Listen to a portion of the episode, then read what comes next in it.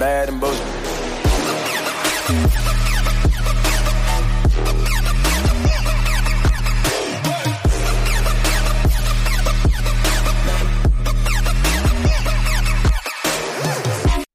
Welcome to the Bad and Bitchy podcast. Uh, today on Bad and Bitchy Briefing, we are talking to Harsha Walia, um, author, activist, uh, all around badass. Um, if you haven't read her book, Border and Rule, I suggest that you uh, get out there and get a copy and read it. It's brilliant. I've read passages, Harsha, so I know it's brilliant. Okay. so we are having her on to talk about the closure of Roxham Road and the global migration crisis and how they connect and um, how just a, a multitude of factors are working together to displace people that present as refugees to Canada. So, welcome, Harsha. Erica, thank you so much for having me. It's such a pleasure. And it's always to be, it's such a pleasure to always be in conversation with you and to be around your brilliant orbit. So thank you for having me. Oh, the feeling is very much mutual. So, um, let's talk about the news, uh, the closure of Roxham Road. This has been a political lightning rod for years, I would say since about 2017. And just to give you a little bit of background, so Roxham Road is a rural road from the former hamlet of Perry Mills in the town of Champlain, New York, United States, north to the vicinity of the former hamlet of Bogton in the municipality of Saint Bernard de la Colle, Quebec, Canada. It's approximately 50 kilometers south of Montreal.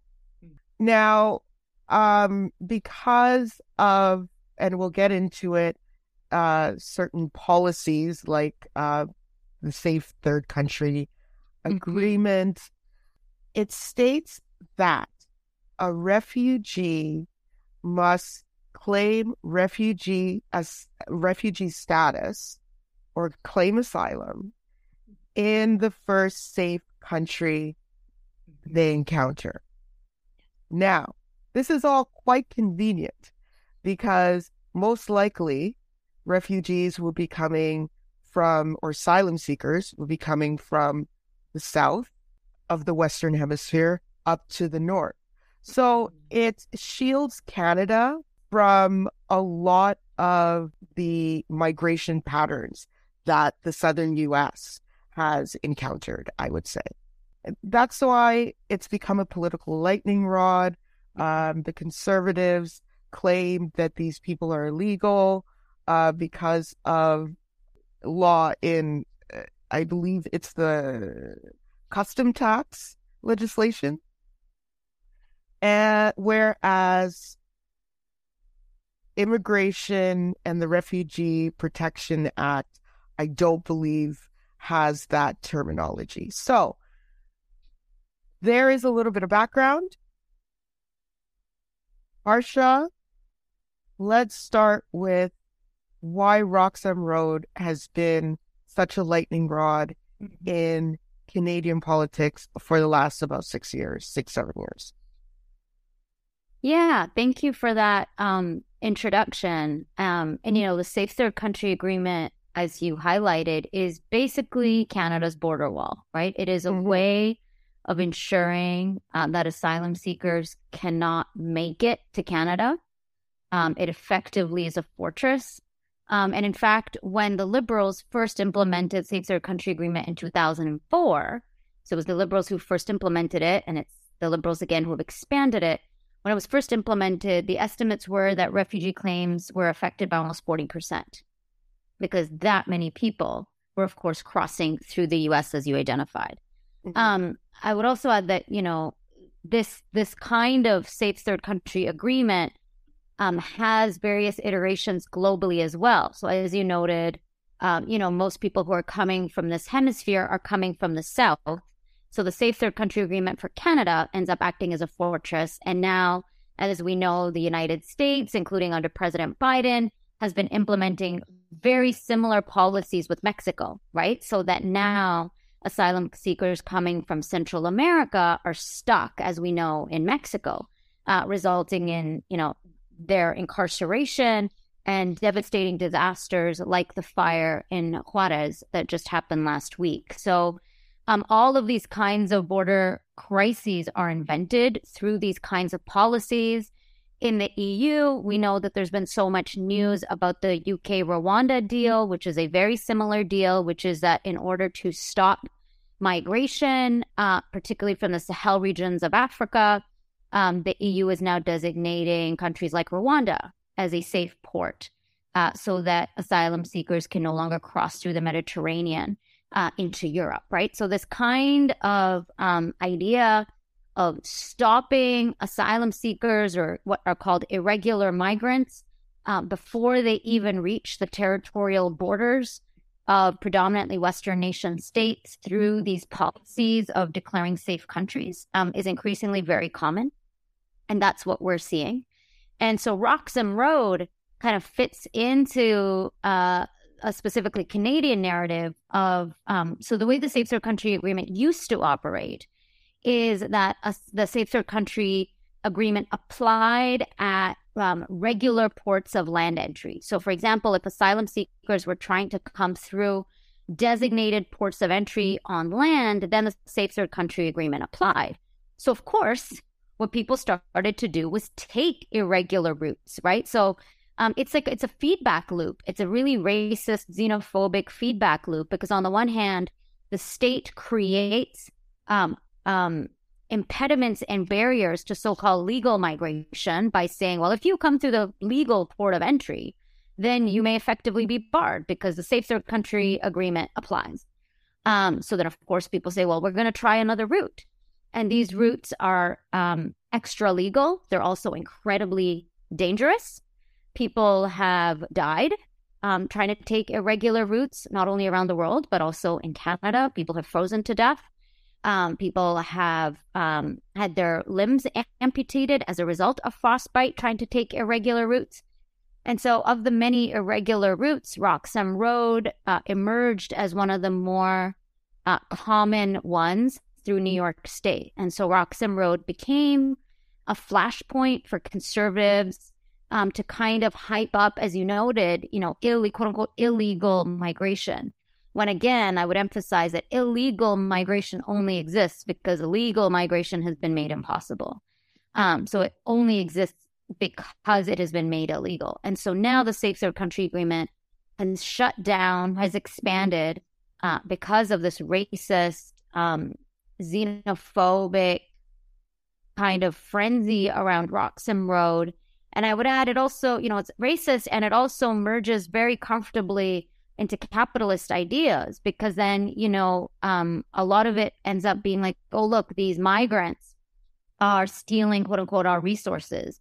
We're in the midst of a national housing crisis. So instead of blaming or pinpointing the ways in which housing has become a commodity, uh, the ways in which capitalism has, you know, um, made the real estate market into a market and into a market that is the way it is, you know, we don't have social housing, we don't have affordable housing, it becomes far too easy to scapegoat and blame a few hundred, a few thousand refugees who are also in a housing crisis, who also don't have secure housing, who also don't have a secure life um, for all of these lack of public services. So then, uh, in addition to kind of racist xenophobia um, against migrants, we also had provinces like the province of Quebec and like municipalities in Ontario saying that they couldn't bear the quote unquote social burden um, of irregular migration. So, you know, that's that's the context of, of Roxham Road.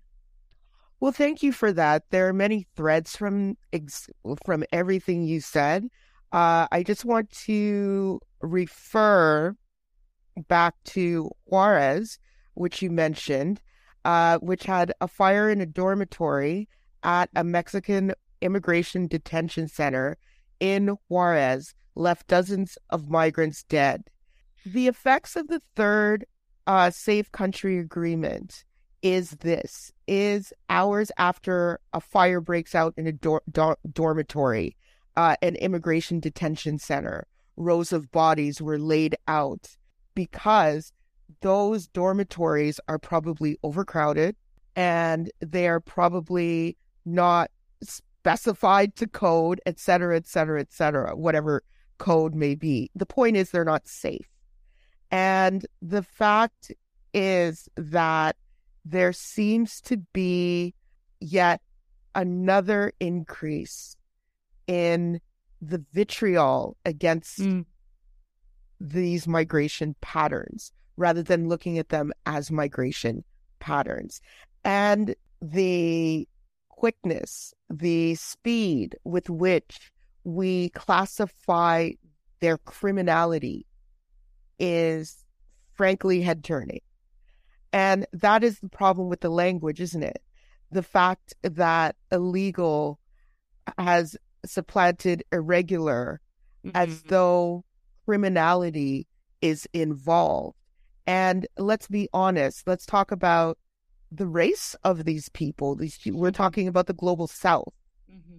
And the global south that has borne a lot of the negative consequences and the negative externalities of our resource development, of climate change, and of our political interference. So, can you kind of fill in that part of the cycle?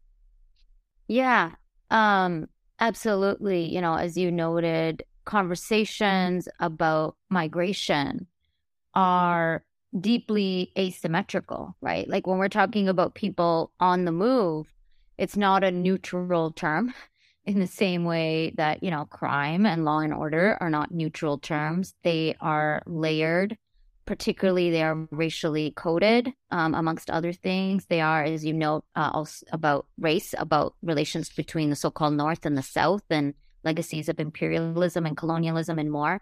Um, you know, because in many ways, we are living in an era of mass mobility. You know, if you think about uh, rich white people with their passports and their, you know, money and their Nexus passes and their yachts and their private jets in the middle of a climate disaster and the COVID pandemic, you know, they're literally traveling, or we could say Columbusing around the world um, all the time at rates that are unprecedented because of, you know, the access to the world, right? Um, and it's so encouraged. It's encouraged, right? It's like that is settler colonialism, that is gentrification, that is pioneering, that is all of those things. You know, that is um, vacations in Hawaii, uh, in Mexico, all of that. It's manifest um, destiny. Yeah, exactly. Doctrine of discovery. um, and so, um, yeah, like you know, those trends that are historic are continuing. Um, be so when we're talking about migration we're talking about a very specific kind of migration that is surveilled that is racialized that is criminalized. It is not all people's movement it is specific people's movement that is criminalized and hence you know the turn to to words like illegal. Um, because you know in bc for example until about a decade ago even from a strictly quote unquote legal lens leaving aside you know um, the fact that land this land is occupied from a strictly colonial legal sense, uh, the vast number of people who were in BC uh, extra legally were American and Australians, white American and Australians who had overstayed their tourist visas, who were working under the table in the tourist in the ski resort industry.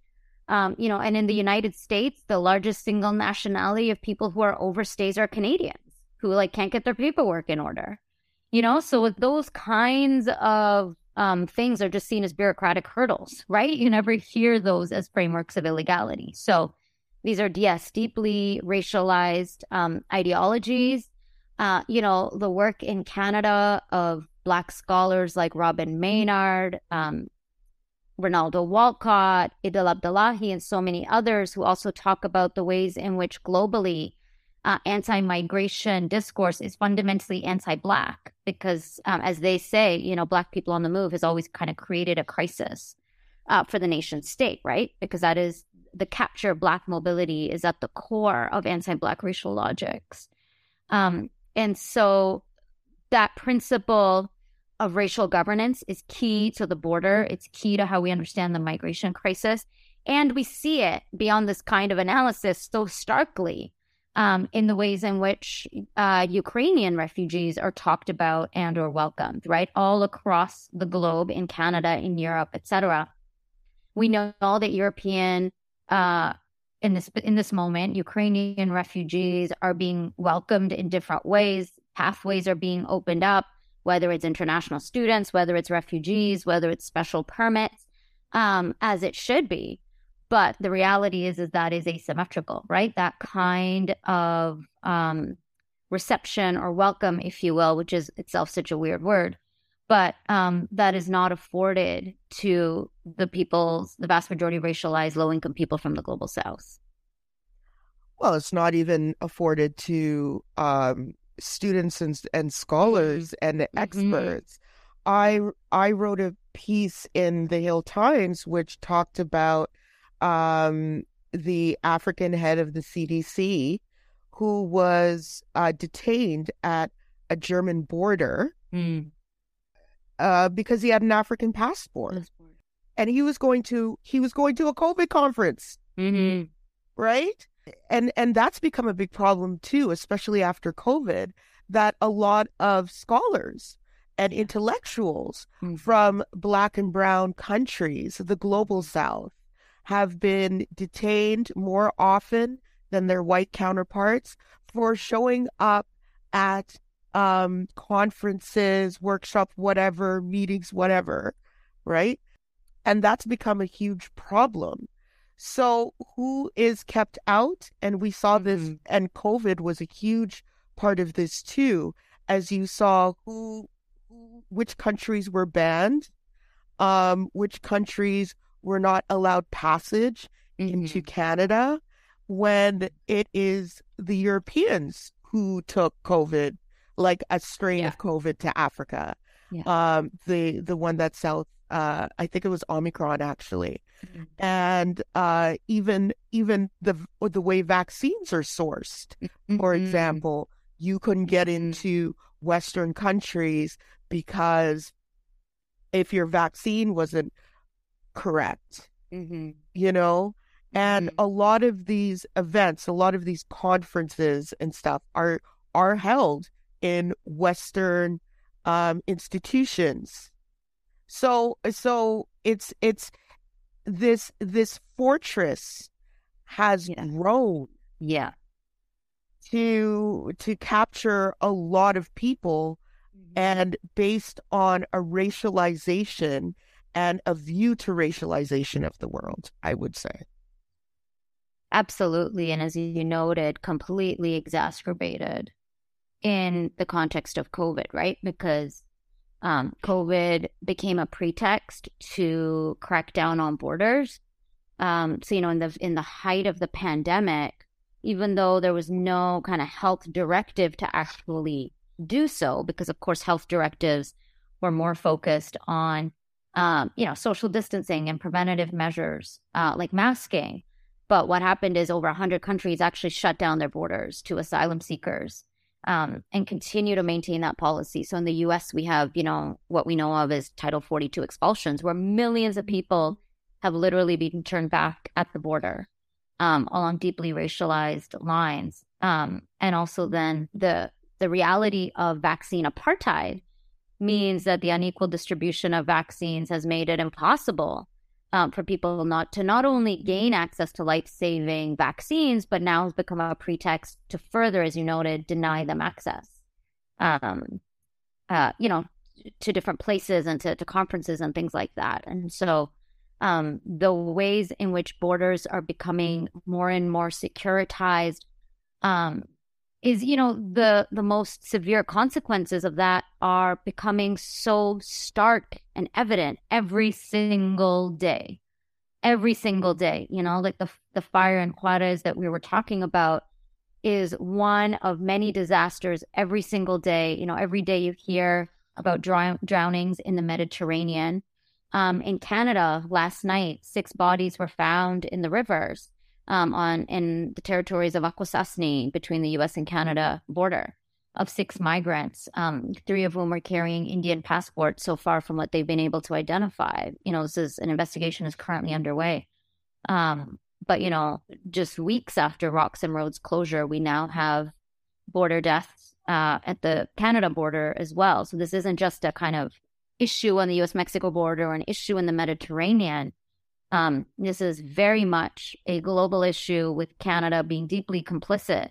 Um, and you know canada having some of the the worst and this is you know something that when i'm talking to comrades in the us or in europe it's really hard for people to get their heads around the fact that canada has perfected a model of migration um, where one of the reasons that we don't have these kind of visual spectacles of disaster is because we have things like the safe third country agreement where you use legislation right death by a thousand legislative cuts um, and so this is uh, absolutely worsening.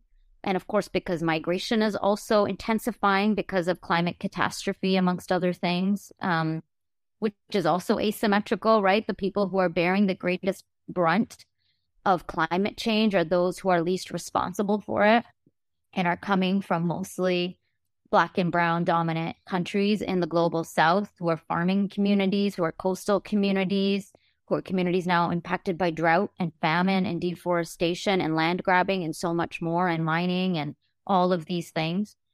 Um, and so the ways in which the world is increasingly be- becoming fortified, militarized, and you know the, the kind of carceral control of people is absolutely intensifying and deeply along racial and gendered um, and more lines.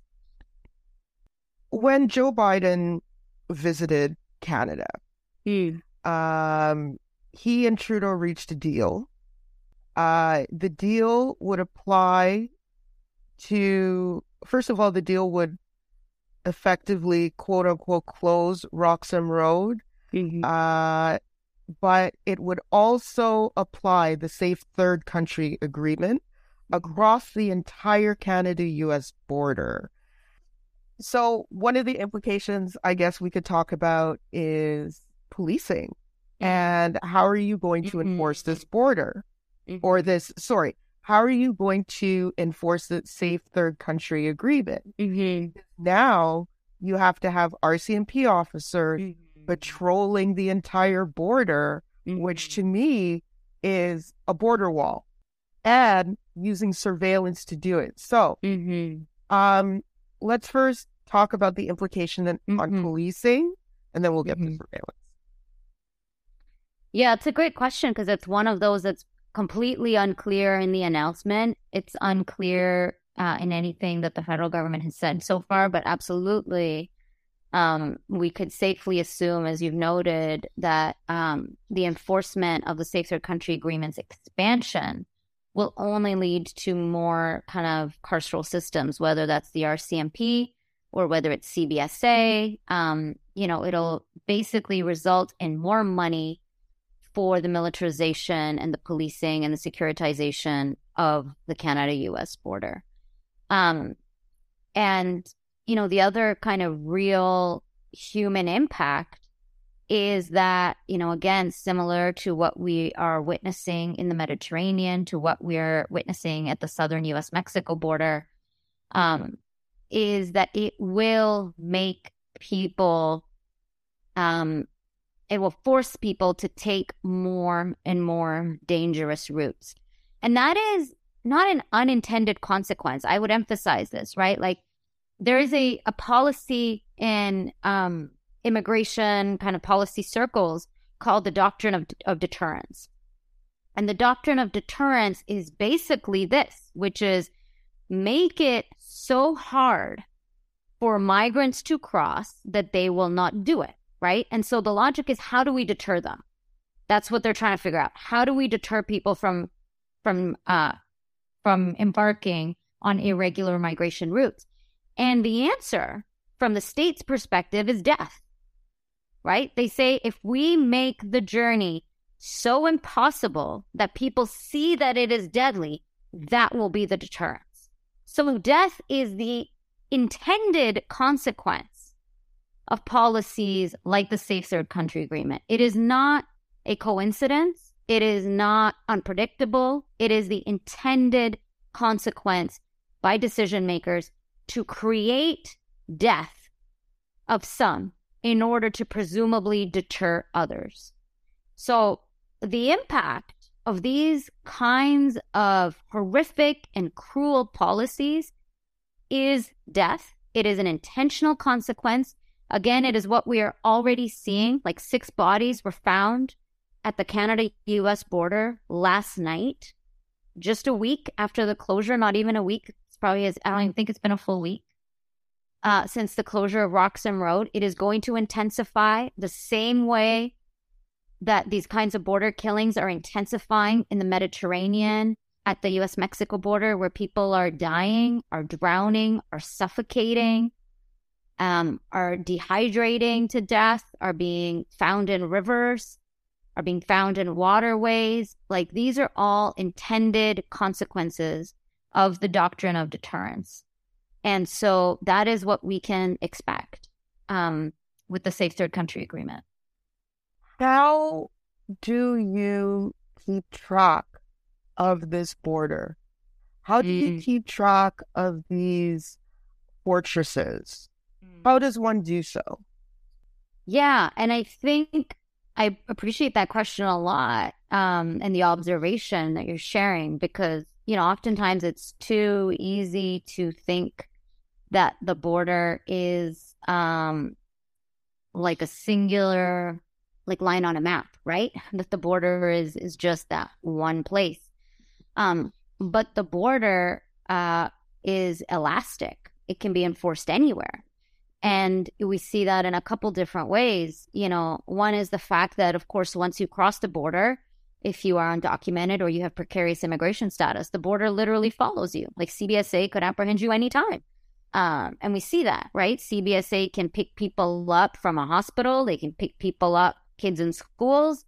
Um, and, you know, they've been fights to ensure uh, that public services are accessible to people with precarious immigration status so that, you know, their lack of immigration status is not turned over to CBSA, does not become a pretext for detention and deportation. We know that so many deportations happen because the prison system and policing becomes a pipeline to deportation. So literally the border follows you.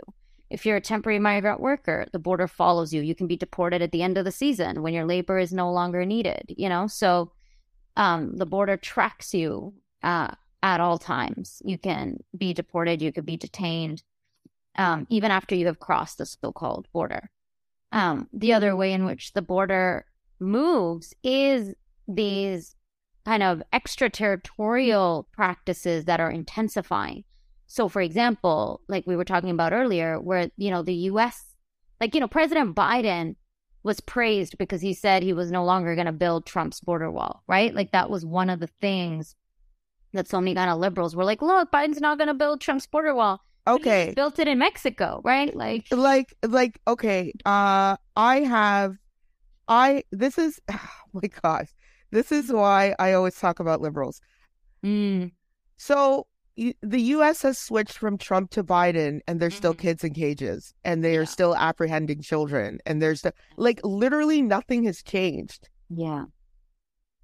and it's literally been three years like nothing has changed and that is what i'm saying when Mm. when we get too much into these these party politics and this Mm. standing culture in politics i i i'm like yo they're all the same Mm-hmm. the only way our the, our immigration system is run for the benefit of owners of capital in Canada. Like that's how it works. Um, for example, uh, temporary foreign workers. That program is horrific. Uh, there was just a story about Jamaican uh, my temporary foreign workers, one of whom had died, had written to, I believe, the Jamaican consulate in Canada Mhm. and talking Mhm. about the quote unquote slave like condition. And and Canada has had a history of that.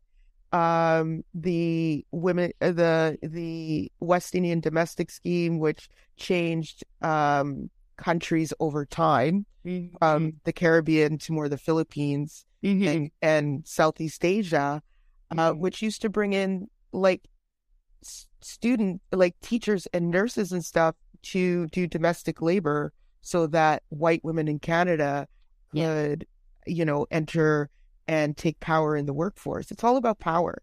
Yeah. And as soon as we start looking at the powerful versus the powerless, all of these these di- like political divisions start to soften.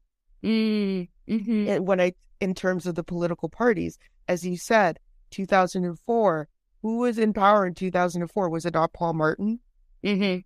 and the Liberals? Oh, Chrétien, I think, or Paul Martin. Yeah, I can't remember now. Yeah, One of the two. Yeah, I think it would have been So- Chrétien just before, maybe. yeah, yeah. Chrétien. One of them. And so I I think that that once we start looking at these issues around you know the markers of power and the performance of power you can you can actually see okay well i'm not surprised and i was not surprised by the way Yeah. Mhm. everything stayed the same because it seems as though especially with the rise of right-wing politics at the far right that we our policies track further and further and further along that line Mhm. so Mhm. and also um i promise i'm gonna like get deeper into surveillance the surveillance state which has sucked up a lot of capital in the past 20 years in terms of technology and the ability and the apparatus of that absolutely comes from post 9-11 policies Mhm. and of surveilling uh muslim immigrants and Mhm. people across western countries so the rise of the surveillance state the rise of like and the nsa and post 9-11 politics uh, the accumulation and the distribution of capital to technologies that support that is not surprising if you really look at it that way Yeah. so surveillance Yeah. so Yeah. surveillance will have to be increased, right? Mhm.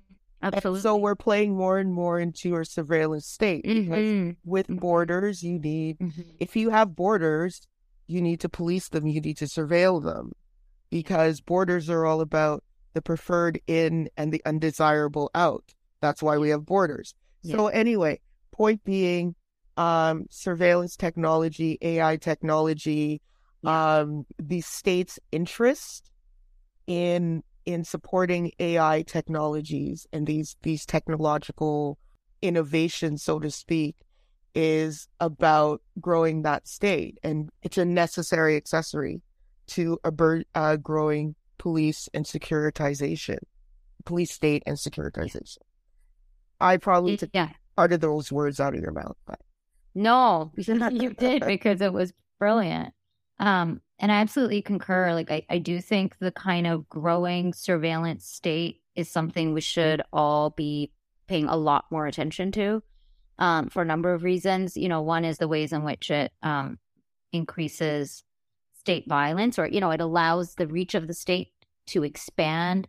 Um, it also allows capitalism to find new markets and ever expanding markets and also because I think it does something to our humanity in terms of how we respond to state violence. You know, I think a lot about um I don't know if this is just me. I often wonder if it's just me, but I think about the fact in um you know how our ability to respond to war, for example, has shifted because we no longer see people on a battlefield you know like so much warfare is drone warfare now you know when we think about of course there is something deeply um messed up about the fact that for example a lot of resistance to the vietnam war era was because a lot of americans for example saw their soldiers dying right like it was Mhm. about the impact on american soldiers and not about the actual impact of imperialism um but we can't discount that that is often a big part and has historically been a big part of anti-war movements, right? Which is that we see that war harms many people, disproportionately those who are being bombed. Um, but it hurts many people. But, you know, now the ways in which technology and surveillance means that you don't see, even though the impact is, of course, the same, we don't see it. Um, and there is a kind of, there's two sides to it, right? On the one hand, we don't need to see dehumanization in order to respond. Absolutely not. Um, but I think it becomes harder for our mind to comprehend it because it just starts to feel like a fucking video game, right? You're just like, there's literally people in war rooms playing, like in, enacting war. Like it's a game. Like it's horrific what it does to our collective consciousness.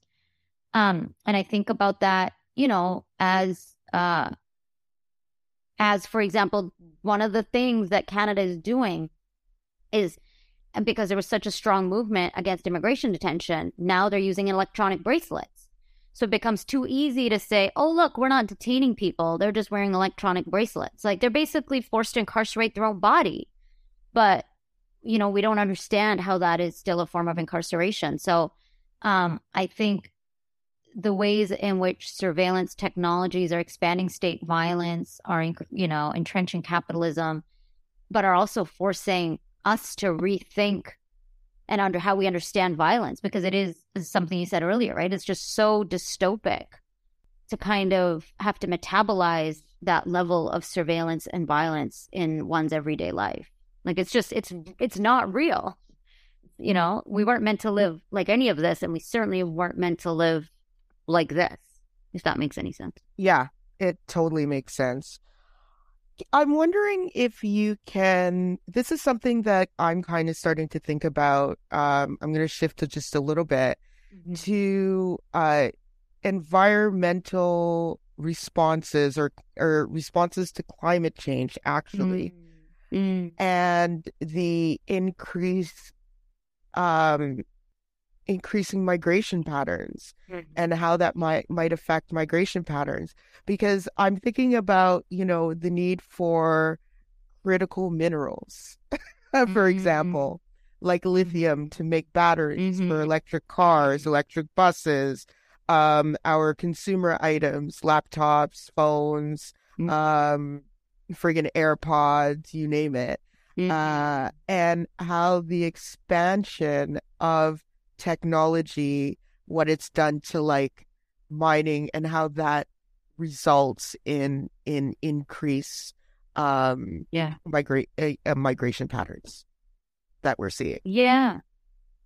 Yeah i think um you know one of the things that we are seeing is something that scholars call uh, green grabbing which is that under the guise of um, green technologies and biofuels and you know um, replacing fossil fuels for example with other kinds of damaging extraction like minerals. Um, we are exacerbating climate catastrophe and hence climate migration. And you know most of these minerals for example right now as we know the democratic republic of the congo is at the epicenter of what are known as blood batteries um, and what and previously was at the epicenter of blood and continues to be at the epicenter of the crisis of blood diamonds. Um, and so, absolutely, the phenomenon of land grabbing, especially um, these kind of eco fascist tendencies, you know, like Europe is so worried about, um, and China to a degree has been so worried about food security that they are now land grabbing in other parts of the world to kind of force monocropping um, onto other countries, right? So you already have layers of environmental degradation, which we know is happening. And now we have and land grabbing. I'm sure who the countries that they go to follow along mm-hmm. follow along colonialism lines, right? Yeah, absolutely. Yeah. Just yeah. And on. Yeah.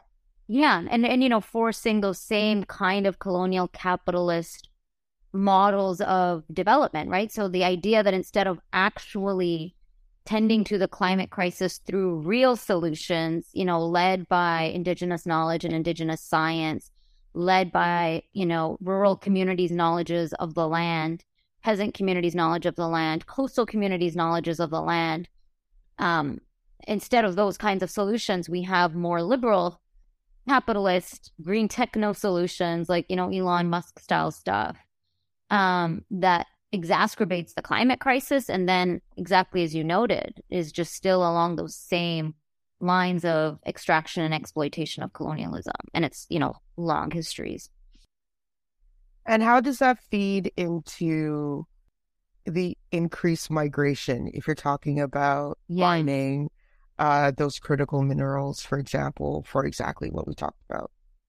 Yeah, I mean, one of the things that we know is that environmental disasters cause mass migration because people's livelihoods are affected. Um, you know, right now, uh, for example, climate induced disasters are, and so when I'm talking about climate, and I'll first say climate induced disasters are like these mega events, right? Hurricanes, etc. And then I'll, I'll come back to the kind of extraction type piece questions. Um, right now, these these climate induced disasters, these mega events, um, are are forcing people to, to be displaced at extremely high rates. Oh, it's one person almost every two to three seconds. Um, someone is being displaced due to a climate induced disaster in the world. Um, and the rate of um, persecution, the rate of uh, the number of people who flee typically due to political persecution, like that kind of UN definition of what makes one a refugee, which is, you know, you're fleeing political persecution the rates of people who are being displaced by climate now outpace um, political persecution based displacements by a ratio of three to one. So, all to say, like climate induced disasters um, wow. rapidly changed, yeah, the ways in which people are being forced to move. Um, and then, you know, Canada, for example, is home to a majority of the world's mining companies. Uh, a majority of the world's mining companies are headquartered in Canada. Canada is also home to, you know, mass extraction like the tar sands. You know, in BC, we're sitting on a LNG carbon bomb. In Ontario, the Ring of Fire. You know, Canada is a resource extractive economy, as we know, locally and globally. Um, and these kinds of climate disasters are forcing migration, you know, whether that's within borders, for example, indigenous peoples uh, whose lands are becoming um, destroyed uh, whose indigenous lifeways and waterways um, and ways of living and harvesting and stewarding are being dramatically impacted. Cancer rates, um, you know, that phenomenon that we know within Canada, if you will, is also happening around the world and often by Canadian mining companies. And also, um, you know, if you think about political persecution mm. uh, and the political um, power that those mining companies exert yes.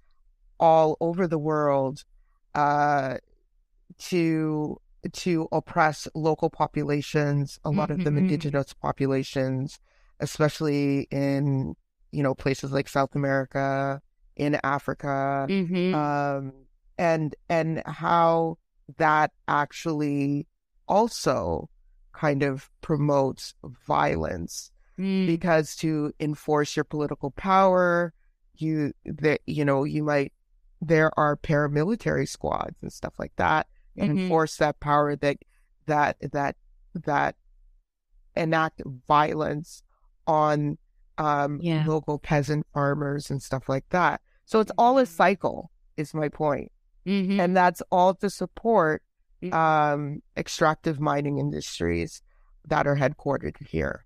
Yeah. So yeah. there so that's another that's another point of migration. I mean, I I could talk to you about this for hours and hours and hours, honestly. And I swear we will at some point. um when I hit Vancouver.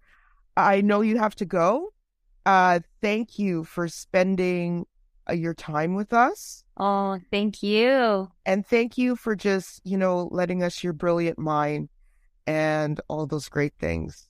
So I we will have you back to talk about border and rule in more depth because I think, you know, I'm putting these things together too, partially because I've read excerpts of it. Mm and engaging and and I'm just like it's like mind blowing. I remember like three years ago or four four years ago, I was like mind blowing, mind blown, mm. mind blown. So I um so I I you were on my list because I would love to have you come in and talk about that in a more fulsome way. Mm. So have a great weekend. Thank you. You too. I'm so glad you've had a chill day. I hope this conversation it was uh, kept up. See how it flowed very nicely. Yeah. This is yeah. I feel Thank you, Harsha. Now, some admin, you guys. Uh, Bad and Bitchy will be taking some time off for Easter, where we are gonna we're going to play around with some some things regarding the podcast, and we will relaunch on the week of April twenty fourth. So make sure you subscribe to the podcast, badandbitchy.com. You can gift a subscription. We will be just switching up some stuff, but please know that we will continue to be the intersectional feminist voice of politics, uh, uh, specifically women's voice of politics in the Canadian media sphere. So don't worry about that um, we are we're just going to upgrade a little bit. So look out for that. I can't wait for you all to listen to some of our upgrades, see some of our upgrades. I'm super excited about the new designs. So make sure you check us out. All right, to everybody, uh happy Easter. I hope you take some time off as we will be doing and we'll see you back near near the end of April. Bye. My bitch is bad and